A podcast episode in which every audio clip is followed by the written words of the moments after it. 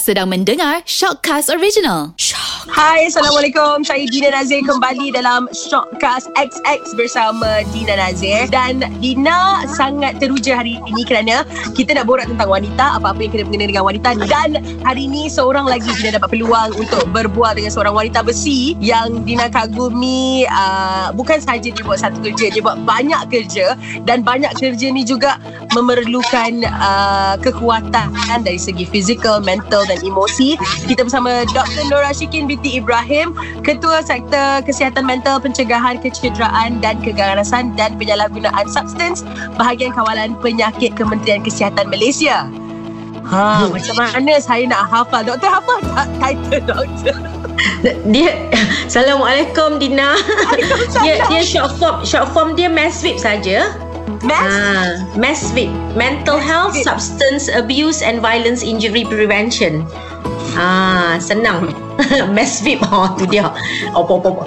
But, uh, yeah. anyway, uh, you can call me Ann, Dina.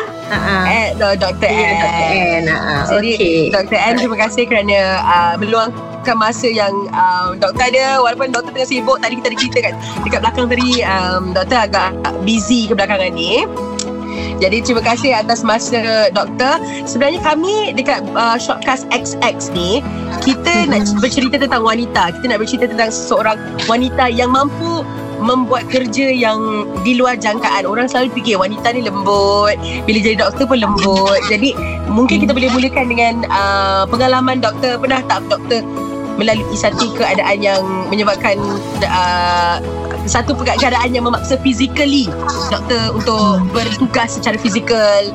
Mm-hmm. Okay, okay. Thank you Dina for for having me and for having uh, apa orang kata nak nak melalui uh, baik-baik kehidupan ni nak menceritakan tentang ni. Okay, just to let you know, um, I have been working for the past I think more than 26 years kot dekat Kementerian Kesihatan lah. Tetapi I ventured into kesihatan mental ni dah lebih daripada 16 tahun insyaAllah. So uh, awal-awal kehidupan dulu bila kata apa memerlukan cabaran fizikal yes because I I think not just that tapi cabaran because bila kita kerja masa mula-mula kita kerja uh, untuk pengetahuan uh, kehidupan seorang doktor ni kalau kalau doktor wanita ni kita kena uh, macam mana satu dia kena ada kemahuan untuk bekerja tu lah maksudnya kita tak boleh komplain eh, sebab kita tahu bahawa sebagai seorang doktor tanggungjawab tu berat. You are dealing with life kan? Jadi uh, masa mula-mula pem, uh, macam masa mula-mula kita baru graduate dan kita baru bekerja tahun tu masa tu mungkin pertengahan tahun 1990 macam tu lah 1995 saya baru start bekerja tu uh, dia memang mencabar lah because kita tidak boleh uh, kita tidak boleh ambil cuti suka-suka hati kan? Even kalau masa tu kan uh, semua orang macam ada yang baru kahwin, ada yang mencari pasangan, yeah. biasalah kan. Umur so um, Yes. So uh, masa itu saya untuk saya lah saya tak boleh bercerita tentang orang lain tetapi untuk saya cabaran dia lebih kepada uh, macam uh, macam mana uh, saya nak cekal maksudnya menjalankan tugas tu di samping itu juga uh, semasa itu kita uh, memerlukan yang kata fizikal tu berada di situ sebab on call masa tu is like macam every alternate day. Mungkin sekarang pun sama, saya tak kata dia bertambah baik ke apa ke ataupun bertambah teruk tetapi bergantung pada macam mana kita persepsi uh, seseorang itu. Jadi kalau katakan memerlukan fizikal, yes, saya pernah mengalami di mana uh, masa saya bekerja di ONG dulu di uh, di Ops and Gynae ya, uh, datang seorang seorang patient yang di mana uh, apa orang kata uh, nak melahirkan anak di situ. Jadi kita dah tahu nampak benda tu kan kita kena pegang betul fizikal ni lah. Saya kena bawa bawa ha. pergi OT kan lari you know, macam tu lah benda-benda macam tu lah kita kita orang kata apa uh, the cabaran fizikal tu memang ada lah. Maksud kena kuat juga dari segi tu kan. Tapi uh, saya rasa cabaran mentalnya juga lebih. Uh, maksudnya kita bukan kata kita perlu kuat in that sense lah. Tetapi contoh saya ambil macam contoh kalau kita on call kadang-kadang bila kita perlu saya pernah pengalaman saya masuk keluar operation uh, apa membantu doktor kan sebab sebab masa tu kita houseman kan. Uh-huh. jadi membantu doktor untuk nak menjalankan operation tu untuk melaksanakan operation tu in and out. Maksudnya kita keluar sekejap rehat sekejap tak sampai minit masuk pula OT jadi sepanjang daripada on call tu katakan lepas pukul 5 tu kita sampai esok pagi pukul 6 duk keluar masuk keluar masuk berlaku lah like like 4 or 5 operations lah macam tu. Ha, pernah. Jadi uh, isu-isu macam uh, biasa tak tidur malam atau biasalah masa time tu lah. Ha, jadi itu semua saya punya pengalaman masa time dulu-dulu lah Dina. Banyak pengalaman saya macam saya pernah bekerja dengan um, apa kalau nak kata fizikal tu uh, lebih kepada bekerja macam contohnya uh, masa saya bekerja di Hospital Sungai Buloh antara tahun uh, masa tu nama dia Pusat Kawalan Kusta Negara. Jadi di situ uh, kita menjaga uh, pesakit-pesakit yang uh, kronik juga yang yang ada kaitan masa tu pesakit-pesakit yang kusta, pesakit-pesakit HIV contohnya lah ya. Dan I think uh, itu juga telah mengajar saya uh, bahawa uh, Uh, uh, rawatan tidak hanya terhad kepada ubat-ubatan. Uh, rawatan juga melibatkan aspek psikososial, aspek sokongan kan. Jadi uh, saya rasa pengalaman tu pada masa itu uh, dia punya cabarannya sebab bila kita on call di pusat kawalan kusta tu dia seorang-seorang. Doktor ah. tu satu. Ha, dia tak macam dia tak ada doktor tu yang on call satu uh, yang active call. Lepas tu di belakang tu kita ada uh, kita punya pembantu perubatan ke atau nurse. Lepas tu ada pe, pe, pembantu perubatan uh, pe, uh, perawatan. Kira macam uh, sekarang ni kita panggil medical assistants kan nurses. Kita tak banyak lebih kurang ada empat orang je. Kalau satu malam tu berjaga tiga empat orang je. Jadi saya pernah lah didatangi satu kes. Bukan kes banyak kes uh, kes amok dekat dekat area Sungai Buloh tu. Jadi Ayuh. dia datanglah. Oh yo. Cabaran-cabaran. Masa tu lah kan. Bila saya fikir-fikir uh, mana saya dapat kudrat kan benda tu. Jadi saya terpaksa ah. ha, kan bukanlah kudrat nak mengangkat tu tapi bila dia datang tu macam kita pun macam nak menangis sebab kita nak kena refer, kita nak kena check. Jadi saya terpaksa semasa itu kalau saya ingat saya, saya terpaksa macam kita macam SOS lah siapa-siapa pembantu perubatan sebab dia berlaku pukul 2 pagi kan macam tu. Ha, itu itu cabaran-cabaran kalau bekerja di hospital-hospital yang um, uh, macam seolah macam district hospital lah. Uh, macam hospital yang ni kan. Jadi um, mungkin pengalaman saya berbeza lah daripada kebanyakan orang lain. Tapi memang banyaklah uh, kira uh, cerita-cerita yang kita especially kalau contohnya macam bila kita on call katakan kita on call dia macam ni doktor ni mungkin sistem sekarang dia akan jaga patient-patient yang tertentu macam dia ada dia ada assign. Tapi macam dulu kalau katakan masa saya on call di hospital uh, katakanlah satu ward tu ada 40 orang atau 39 ha. orang ke 35 orang you jaga semua. Ha, dia jaga semua. Bukan ada macam partner-partner ke tak ada? Uh, dia ada juga partner-partner tapi kadang-kadang macam satu ward tu dia assign untuk on call tu seorang tu jaga semua. Lepas tu nanti dia ada MO dia ada medical officer lah. Masa tu kita houseman. Houseman ni pegawai pegawai kalau bahasa Malaysia ni pegawai perubatan siswa Azah kan? Okay. yang baru tamat latihan lah. Jadi uh, baru habis latihan dia kena melalui posting-posting. Macam uh, ada 6 ke 7 posting semasa tu. Jadi masa posting yang certain-certain posting ni kadang-kadang kalau kita nasib kita kita bukan kata tak baik lah benda berlaku katakan kita punya rakan yang sebelah ward sebelah tu ambil emergency leave ataupun sakit jadi kita terpaksa cover dua-dua. Jadi kita dah on call the whole of the night tu on call katakan daripada pukul 5 petang tu kita kita dah habis kerja pagi tu kita start pukul 7.30 ke berapa sampai petang kita sambung on call sampai the next morning lepas tu dia kena sambung lagi round sampai pukul jadi selalunya walau post call tu balik pun lebih kurang pukul 12 uh, 2 the next day so memang penat lah uh, oh. kata tired lah physically itu, tired lah uh. itu tak kira lagi mentally exhausted emotionally exhausted yang jenis um, macam saya pun pen, pernah mengalami situasi di mana saya uh, tak saya masa tu asthma attack jadi mak saya uh-huh. panik adik saya panik jadi hmm. saya yang tengah asma dia orang yang panik itu tak kira lagi yang mak dan abang menjerit-jerit cepatlah hmm. hmm. hmm. yes uh-huh. macam mana cikgu nak Yelah kita dalam keadaan yang kurang kurang waras lah masa tu kan kurang waras bukan kurang waras kurang bukan uh, Well, uh, I think uh, one of the things because uh, in the first place you have to understand that um, as a medical doctor, you are being put there. Maksudnya you you uh, that is your tugasan lah kita punya tugas. So kalau kita understand that actually being a medical doctor uh, adalah sesuatu yang memerlukan memang ketabahan in that sense lah. Macam contohnya uh, saya pernah bekerja di uh, emergency. Emergency memang fast going. So uh, dalam keadaan kadang-kadang chaos kan kita nampak uh, contohlah nampak blood nampak apa. So uh, sometimes uh, saya pernah lah kalau kadang-kadang the first time kan orang yang uh, ada juga yang pegawai-pegawai perubatan yang first time tengok uh, uh, apa uh, wanita bersalin. Dia dia, dia shock ada benda-benda tu memang berlaku. Tapi uh, as time goes by you know as as you uh, understand you know the nature of your work the most important is actually how you manage your time and your emotions. That's important. And uh, saya rasa one thing yang important adalah sokongan. Sokongan sosial sokongan uh, daripada keluarga daripada kawan-kawan because um, you know where to find uh, where to channel your your apa orang kata uh, kadang-kadang your bukan kata kesusahan bila kita uh, sometimes sometimes your stress kan? So macam saya dulu uh, I I got married uh, um, masa saya dah dah uh, bekerja saya telah berkahwin. Tapi masa tu saya belum mendapat anak lah masa tu.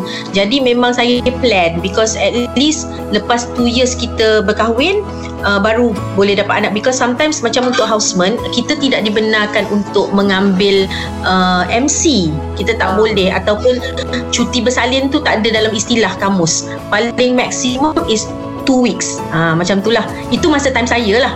Uh, that was my my ni. Jadi contohnya kalau katakan you get pregnant by chance ataupun orang kata memang mengandung ataupun uh, ni kan uh, you conceive. So um, if let's say uh, katakan you bersalin uh, you uh, semasa houseman eh we're talking about pegawai perubatan siswa saya ah, ah, ah. dia hanya perlu dia cuma boleh ambil macam katakan uh, cuti tu mungkin dua minggu lah dibenarkan. Uh, semasa itu semasa itu. Mungkin sekarang dah berubah kan? Tetapi semasa itu. Jadi macam saya I had a lot of uh, not to say struggles because my my uh, support system is good. My husband dia macam uh, sebab dulu kita kan uh, baru-baru kerja jadi kereta ada satu. Uh, jadi tak ada ha? macam sekarang kan sekarang uh, sekarang kita bagi anak pula kereta bukan main lagi kan. Anak dah dapat kereta belum kerja. Sabar je. Aduh lah lepas tu uh, jadi masa tu I was staying Kelana Jaya Uh, I work in hospital university. So uh, pagi-pagi husband saya akan hantar saya katakan pukul 6.30 tu dia dah hantar ke ke mana? Ke sana ke hospital university. Ha. lepas tu dia akan uh, satu kereta je dia akan bekerja pergi ke Shah Alam. Masa tu lah. That was way back in 1995 lah. Ha. uh, lepas tu bila saya pindah uh, jadi kadang-kadang besok contohnya cabaran-cabaran kita lah masa jadi doktor dulu kita takut uh, uh, kan bila uh, ada grand rounds kita kena prepare macam tu lah. Stress tu macam tu lah. Uh, kan? Uh, so semasa itu um, my my uh, my spouse my husband will send me there. Jadi kalau macam katakan uh, besok tu kita ada grand rounds grand rounds ni rounds by kita punya pakar lah kita punya consultant lah. Ramai-ramai punya round. Jadi uh. takut kena marah dekat kena takut kena marah macam tu lah kan. Biasalah benda-benda tu. Dan uh, my husband will send me katakan dah habis kerja dia akan bawa balik rumah. Dia akan ambil bawa balik rumah. Saat ni pukul 8 hantar pula.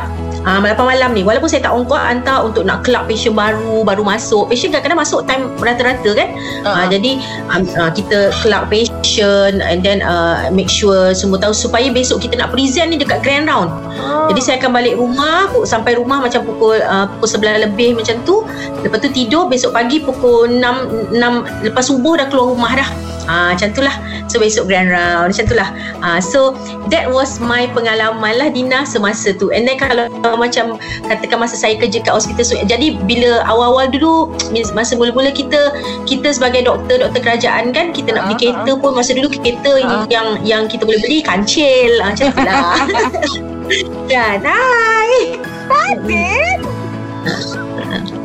So itulah Dina ceritanya kalau nak kata cabaran saya banyak cerita banyaklah cerita yang nak diceritakan sepanjang hmm. orang kata pengalaman sebagai seorang doktor perubatan kan. Ha. Itu tak mula lagi cerita bila dah dapat anak pula macam mana nak menguruskan oh, lain. Ya, macam lain. mana nak ya. dah macam nak jagal Jaga Ha, macam mana? anak tu? jaga. Saya um, okey masa saya dapat anak-anak saya sekarang uh, saya anak saya sekarang semua dah besar lah in the sense that uh, 20 my eldest is 20 24 going to 25 uh, my youngest is 14 lah. So uh, my second one saya ada tiga anak saya lah. Jadi uh, sebenarnya semasa tu my one of my traumatizing punya punya ni is because uh, I my first pregnancy uh, I aborted my first pregnancy lah gugur secara tidak uh, sedar kan? Because masa tu kita mungkin stress kan? Banyaklah benda kan? Yang berlaku. jadi uh, my first my first child now is actually my second pregnancy lah ya? Yeah? uh, dan of course everybody I think everybody goes through uh, different struggles. Saya tak kata struggle saya paling susah tidak kan? Betul, tetapi uh, saya semasa itu alhamdulillah uh, the support in that sense macam contoh masa when I gave birth to my first child uh, I learn about breastfeeding jadi uh, jadi saya memang very motivated untuk breastfeed my child jadi cabaran-cabaran dia uh, as I said kalau kita nak bekerja sebagai seorang doktor yang orang kata memang uh, uh, uh, kerja burden dia tinggi, stres dia tinggi, ya, support system tu mesti kuat lah. Uh, support system. Jadi kalau katakan Bukan nak kata kalau support system tak kuat kita tak boleh jadi doktor. Tidak. Tetapi ia membantu. Contohnya apa yang saya berlaku masa saya bekerja di hospital Sungai Buloh husband saya suami saya akan bawa anak saya yang masa itu still breastfeeding katakan about 7 months masa itu kan uh, uh, in the year of 1996 97 masa saya first uh, first born saya 1996 so Okay. within that 96 97 tu I was working in hospital Sungai Buloh. Dia akan bawa tengah malam pukul 11 untuk saya breastfeed aja 20 minit Allah betul lah Ah. support system kan support system Yes. Ah, so breastfeed. Jadi breastfeed 20 minit. Lepas tu nanti uh, yang lain tu saya perah, saya letak dekat dalam freezer kan. Freezer. Jadi untuk Ah. tengah malam tu ah. Tapi selagi boleh breastfeed dia akan bawa. Tengah malam kadang-kadang pukul 1 pun dia sampai juga. Ah, you know all the way from Kelana Jaya right down to to apa orang kata uh, apa Sungai Buloh. Saya I I suppose all these things kadang-kadang saya kalau tak ada session dengan Dina saya tak bercerita lah kot mungkin kan. Tetapi these are the struggles that uh, as women you know you've got to balance all those things. Because uh, itu yang kadang-kadang bila you stress some people cannot continue breastfeeding kan? Ben- benda-benda macam tu. Jadi um, saya pula lepas dah habis itu uh, dia dia setiap anak tu uh, Dina cabaran dia berbeza-beza. Uh, setiap anak setiap phase we go through. I'm not saying that people who are not married tak ada cabaran. Cabaran dia lain. Ada, ada Ah, lain. Ah, Yes, of lain. course cabaran dia uh, different. So for me as a working person I have to balance in that sense lah.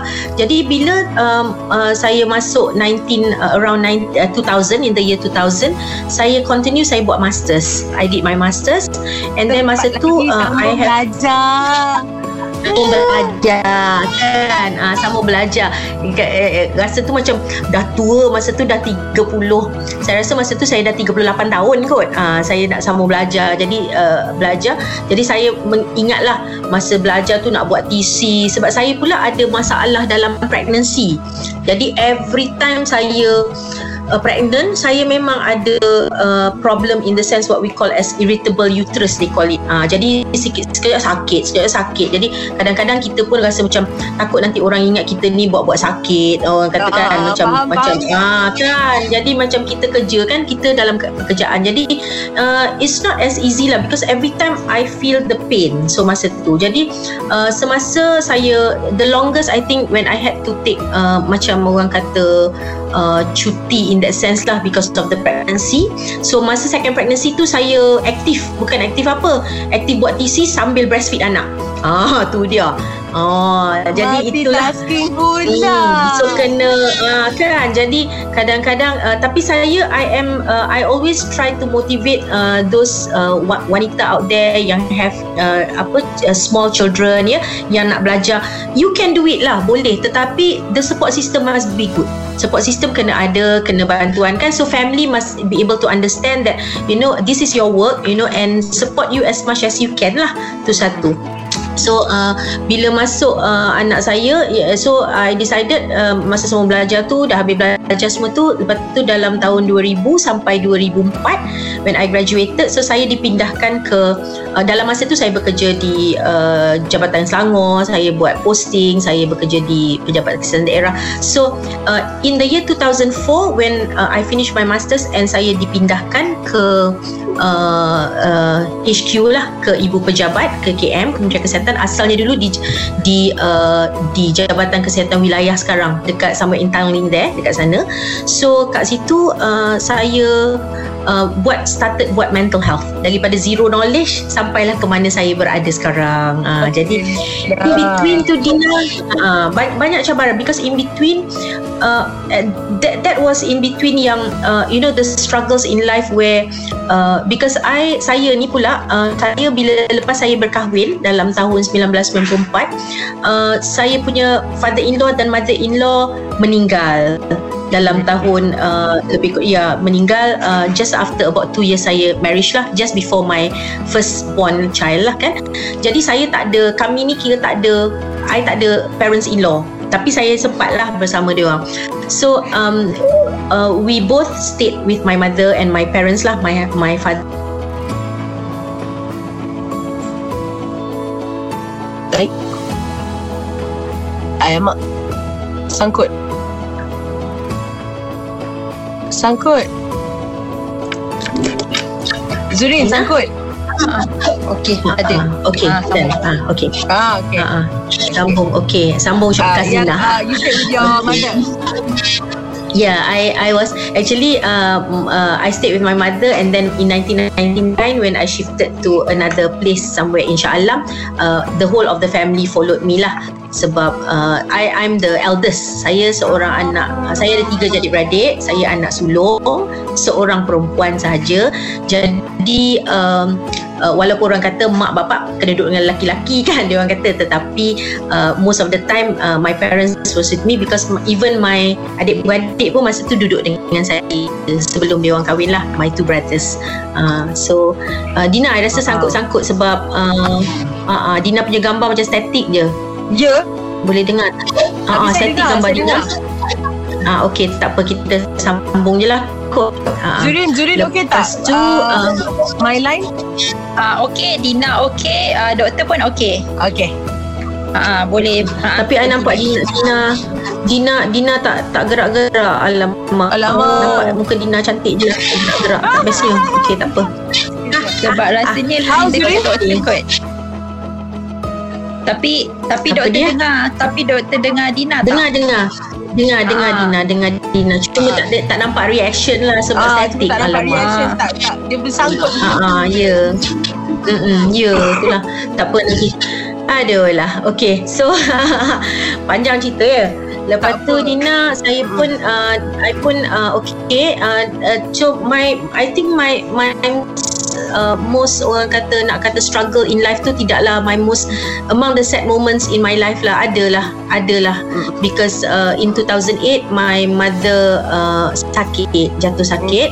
Started to have uh, sakit. And then um, saya berpeluang lah untuk nak menjaga both my parents at the same time. Uh, between I think between 2008 until 2014 lah when they pass away uh, on the same year you know? So um, saya uh, itulah Dina ada I think um, that that particular because my mother just to let you know um, my mother suffered from diabetes and also renal failure.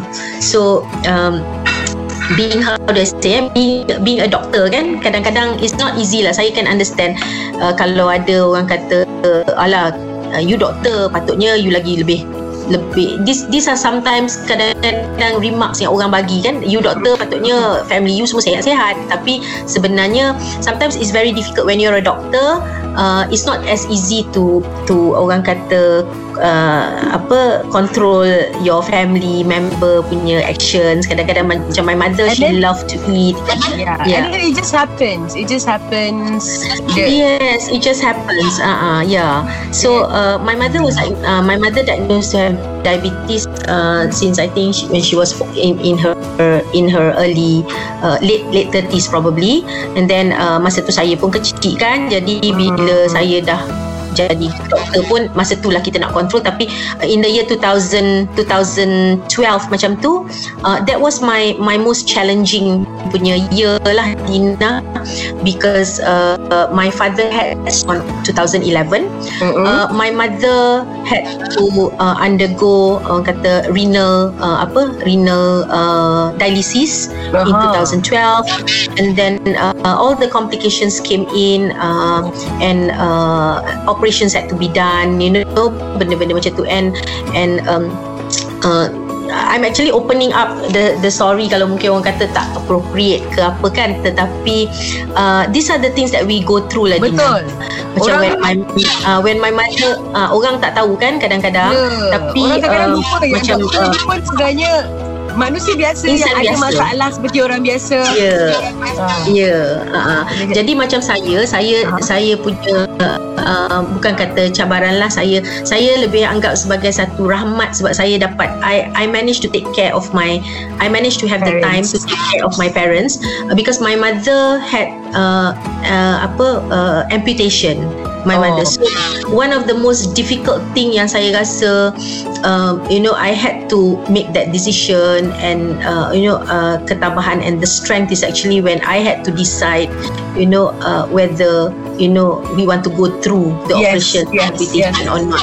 Uh, because it's like macam semasa itu is either you do it or you die. You know macam tu kan. Jadi that uh, apa orang kata that decision tu uh, memang saya bincang dengan adik-adik dan when adik-adik kata no lah they call me Kak N kan Kak N you decide you know so it's like macam it's not easy lah benda-benda It's not. macam tu kan It's Ah, not. yes so uh, I Macam- think Seorang wanita dia pada pada pendapat doktor lah doktor N um, mm-mm.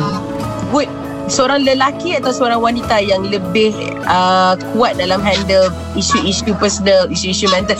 Yelah pasal cik, kita kita cakap dengan doktor. Kita kita selalu kita yang luahkan pada doktor, doktor don't do this, don't do, do my parents, is my parents. Kita lupa yang doktor pun ada benda yang sama yang dia lalui juga. Jadi usually lelaki atau wanita yang lebih uh, capable untuk handle stress tu dari, dari segi emosi. Hmm, I'm uh, nak kata lelaki atau wanita saya tak boleh sebab kita tak ada statistics tu. Tetapi apa yang kita ada kita tahu bahawa uh, wanita uh, in terms of prevalence ya kalau kita tengok evidence base lah prevalence-nya wanita lebih uh, um, apa kata uh, uh, lebih ramai yang orang kata dikenal pasti uh, mengalami uh, kemurungan tetapi dia tidak significant in a way. Maksudnya tidak ada perbezaan dari segi itu tapi kemungkinan di sini because wanita lebih meluahkan Dina. So uh, so nak kata lelaki tu uh, kurang daripada wanita dari segi handling emotions tidak juga. Ya dia bergantung kepada cuma wanita ni dia boleh buat uh, kebanyakan yang katalah generally lah. Ramai orang kata wanita boleh multitasking Ha, itu sajalah.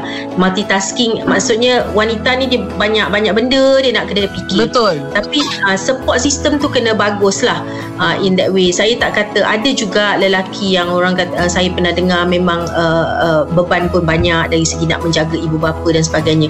Tapi uh, my my advice macam ni lah. Um, my sharing ya.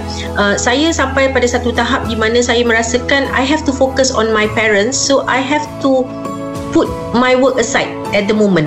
Walaupun pada masa itu saya memegang menjawat jawatan sebagai desk officer untuk menjaga program kesihatan mental di kementerian.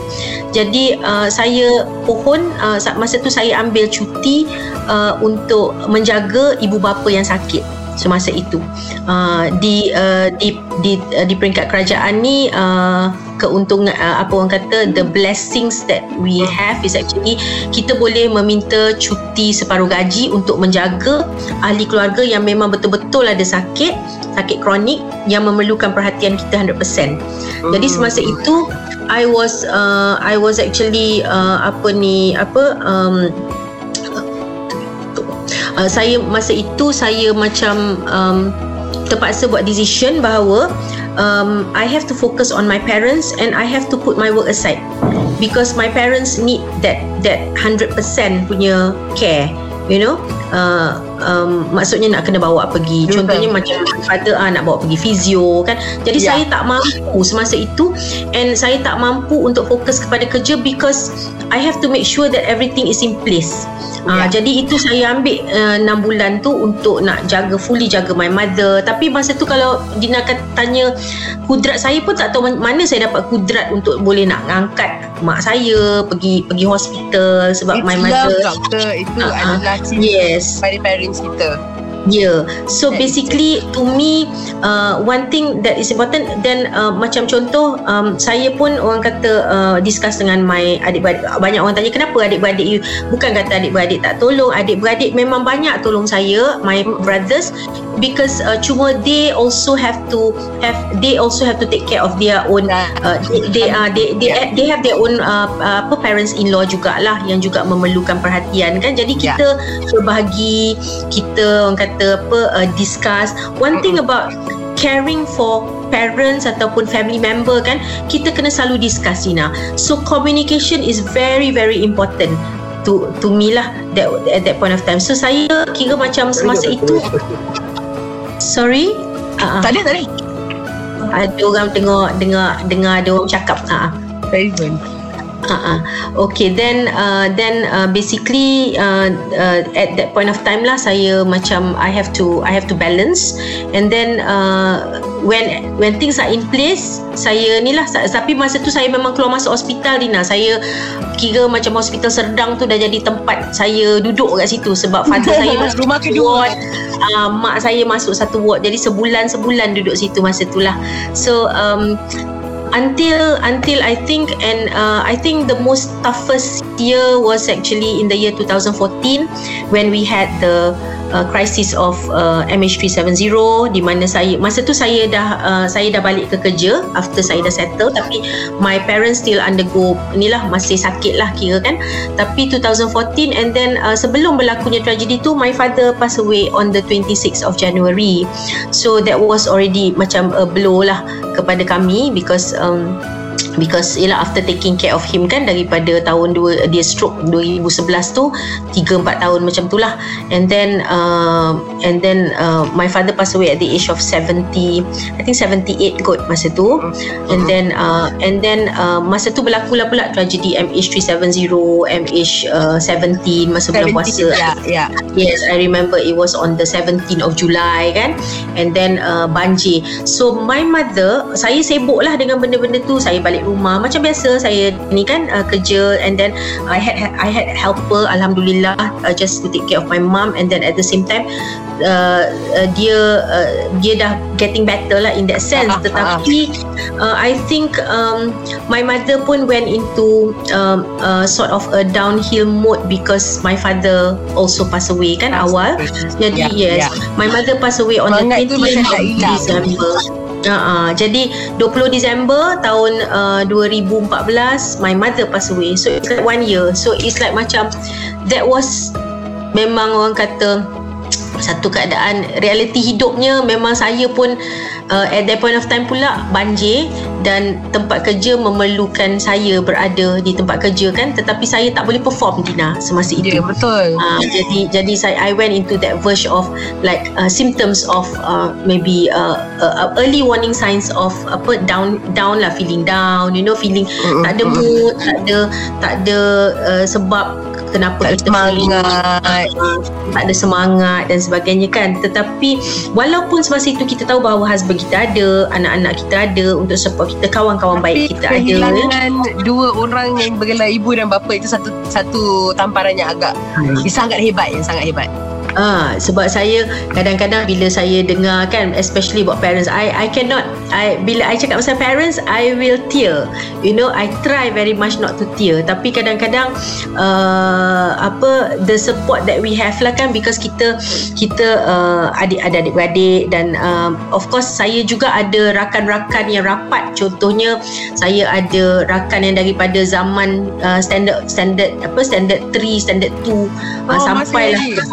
Ya, yeah, saya ada lebih kurang uh, ada about 10 of us. Uh, yeah, uh, and uh, we have been friends for so long. So this this is my support system lah antaranya. So uh, ada yang uh, ada yang some of them they are they are working in the uh, private sector. Ada uh, two of them. Uh, one is uh, uh, apa? Uh, ada yang suri rumah. Ada yang so basically about 10 of us tu memang support system tu kuatlah sampai sekarang Dina. So I think that support system tu adalah satu yang uh, di, uh, apa uh, in addition to the friends at work yeah? And then uh, of course cousins yeah? Cousins that Yeah. one so all those things are very very important lah. So uh, itu yang menyebabkan kita. Jadi uh, at that point of time Dina saya rasa macam uh, the things that we went through kan macam uh, banyak lah and then um, uh, itu belum uh, I think what made me today is a lot of uh, not not to say struggles how we handle the struggles because Hmm. everybody has their own struggles everybody has their own story tapi I think uh, even semasa masa saya me- menjadi uh, medical student dulu saya juga banyak ada banyak fab problem banyak problem lah in that sense kan banyak banyak isu-isu biasalah kan and then uh, uh, Uh, contohnya macam bila kita gagal kadang-kadang kita tak apa kita tak uh, kita fail our exams example those Yeah. are the Yeah. failures actually brings you uh, be, make make you more resilient failures actually kadang-kadang uh, kegagalan itu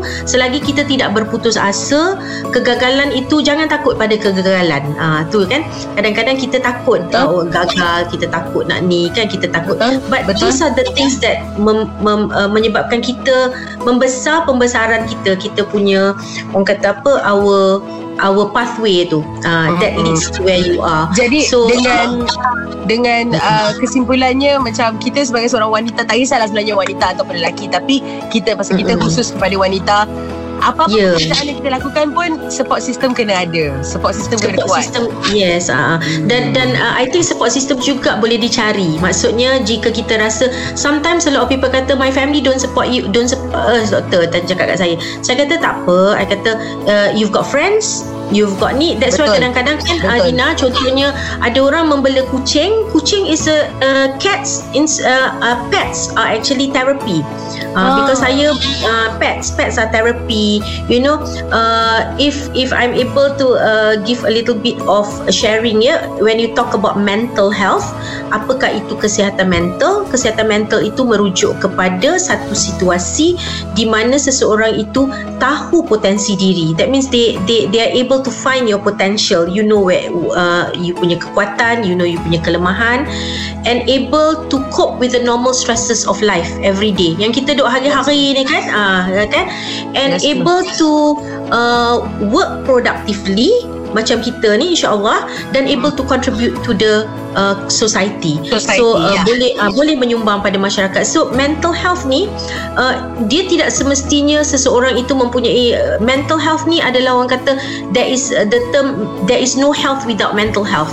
So kesihatan minda atau kesihatan mental Betul. ni memang kita perlu jaga satu Betul. because I find that uh, you know at the verge uh, cerita saya semasa tahun 2014 the the things that I went Yeah, through yeah. of course together with my family members dan sebagainya so um masa itu lepas my I had no motivation sebenarnya. To, because most of the time my my mission in work semasa itu adalah untuk juga membahagiakan my mother you know uh, membahagiakan uh, apa kita punya family kan?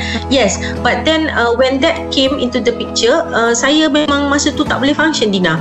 Uh, jadi I took time because I took about like probably two and a half weeks lah untuk nak recover semasa itu I had my friends I had consultations dan sebagainya dan I think um, and then you need to find something that you're passionate about Uh, Yeah, you it. you must find something that you're passionate about. Uh, you know, Was macam that the reason that you found singing, doktor? uh, okay. Okay. okay. Masa saya terfikir daripada tadi, doktor sibuk dengan family, dengan kerja yang sememangnya dah dah uh, multitasking, dah banyak demanding semua. Tapi dalam masa yang sama, doktor uh, dapat juga jumpa satu satu cara untuk uh, luahkan apa yang dirasa macam saya. Saya seorang penyanyi juga. Ya. Saya pun me- melalui satu fasa yang mana saya menggunakan muzik sebagai terapi. Ya, okay. To answer that Dina, saya sebenarnya singing is something that I don't have to learn. Ah, tu je. Ah. Saya menyanyi daripada kecil Dina. Uh, I, it's just that semasa itu just to ini cerita-cerita lama ya. Ah. Saya dulu bukan bercita-cita nak jadi doktor. Ah. Okey, ni ah dah marah doktor-doktor yang mana jadi doktor tu. Tu apa jadi doktor dia kata tak.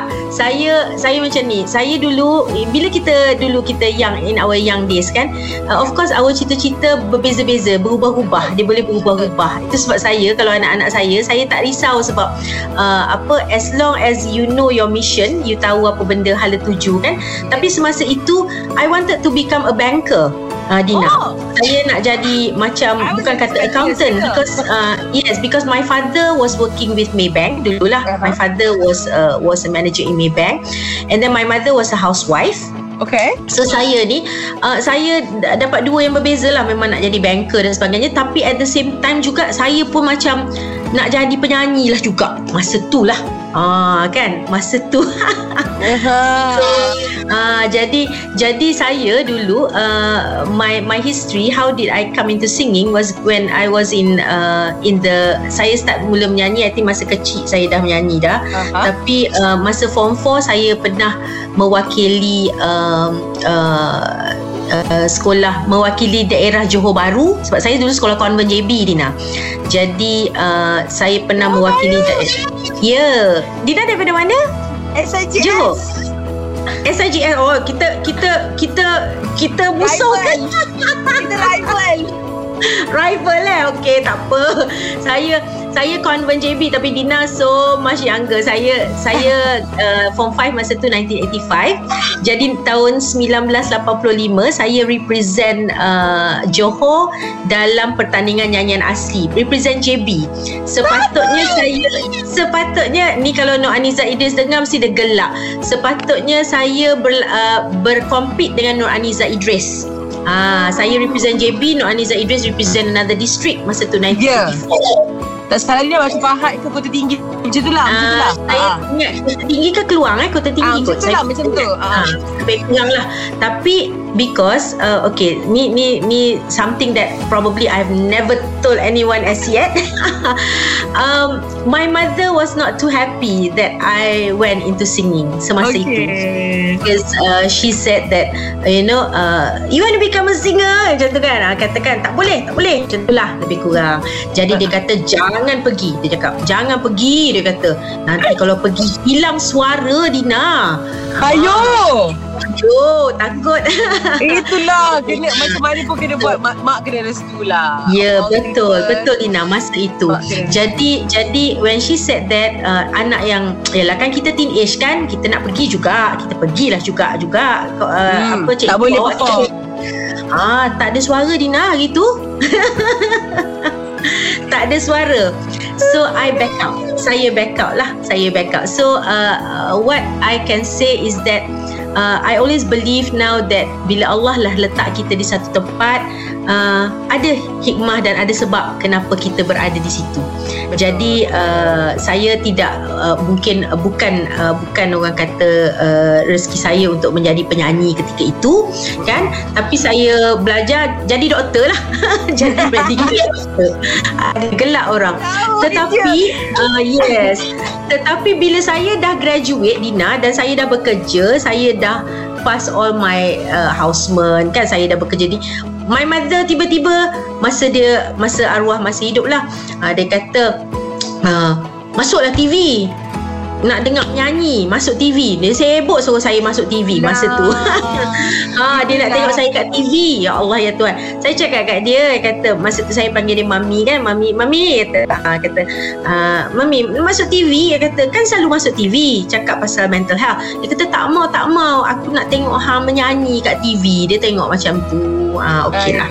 So uh, kan Dina so masa tahun early as uh, lepas my mother pass away in 2015 uh, sama ada I pun tak tahu mana courage tu datang untuk saya uh, pergi audition.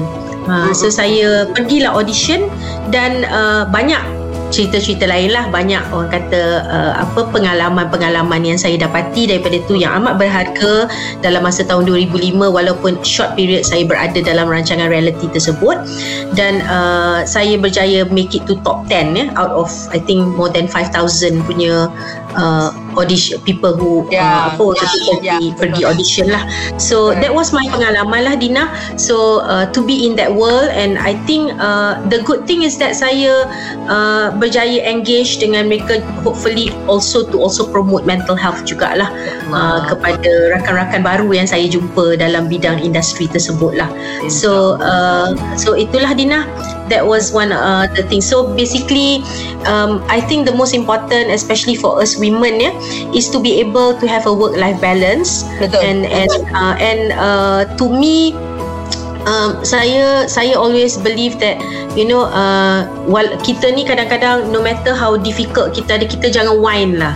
Uh, kita jangan Betul. merengut ya jangan merengut uh, sebab ingatlah bahawa kadang-kadang pekerjaan kita itu adalah the best thing that uh, the creator ataupun Allah telah decide untuk kita insyaallah ya dan uh, dan uh, we will uh, probably uh, try to do uh, the best that we can. Is back to mental health lah knowing your potential try to do the best that we can and uh, having good support system ya dan uh, get help apabila kita berada dalam keadaan masalah yang berkait dengan emosi uh, apa talk about it you know tell someone about your problem ask for help and then the most important is do not judge uh, listen listen kalau ada kawan-kawan kita minta bantuan listen without judgment yeah. dan uh, dan kena tahu di mana untuk mendapatkan pertolongan tu yang important so work life balance ni amat important uh, Gina yeah. because yeah. Kita um, kalau kita tak ada work life balance kita takkan seronok bekerja you know? And then always remember that uh, sometimes kita selalu ingat kenapa kita you know why why kita kita uh, kata eh penatnya. Kadang-kadang memang kita stress. Saya pun sejak covid pun stress juga Dina because betul, uh, betul. sini kami ada perkhidmatan uh, kesihatan mental psikososial kan? So banyak perkara yang kita perlu buat ya? Dan uh, I think uh, stress tu it's there tak ada stress pun tak boleh because uh, productivity also depends on betul kena ada stress mm-hmm. jadi uh, saya rasa macam kalau kita kita tak ada stress bila kita bekerja tu uh, itu adalah satu petanda yang buruk kerana kita dah tak peduli tentang kerja ah. kita dah tentang giving yeah, the best betul. tentang semua yeah. tu jadi thank you so much Dr. N saya enjoy berbual dengan Dr. N sangat terima kasih banyak Dina because okay. saya tak selalu dapat dapat peluang berbual. Kita berbual dalam dalam uh, satu uh, apa ni perbincangan yang berbeza. Dari satu skop yang berbeza. Tapi tiba-tiba kita berjumpa dengan muzik. Kita berjumpa yes. jambatan tengah tu adalah muzik. Jadi apa kata kita Betul. tutup shortcast ni dengan lagu sikit? Sikit je doktor. Lah boleh lah. Lagu sikit je. apa tu? Lagu apa kita nyanyi ha. ada bersambung tau saya tahu. Lagu apa tu? Mencintaimu seumur hidupku selamanya setia menanti. Walau di hati saja seluruh hidupku selamanya kau tetap milikku. Thank you, Hanya satu. Okey, satu Dina saja Dina, uh, okay. Berarti uh, hopefully uh, maybe this is a beginning of a collaboration Dina. InsyaAllah um, apa maksudnya kalau macam kadang-kadang saya tahu sinar banyak macam uh, kadang-kadang ada mereka meluahkan perasaan dan sebagainya. Betul. Hopefully kalau katakan ada yang memerlukan bantuan tu Dina boleh channelkan kepada kami. Kami cuba membantu because there are sometimes saya dapati saya nak call tapi especially when I'm on my way home ke kadang-kadang kan saya dengar bila ada Dina bercakap ke ataupun uh, even pagi-pagi tu kan. Yeah, so ya. sometimes yeah. saya dapati uh, saya nak call nak cakap uh, you know there are things I want to say but sometimes maybe uh, Dina boleh menjadi uh, jambatan perantaraan untuk kami buat task shifting so that Dina can be that that orang kata apa advocate juga untuk mental health insyaallah. Ha. Boleh? I'm looking I forward mind, to that. I wouldn't even mind coming for training and and to know more about it. I, I, I Alhamdulillah.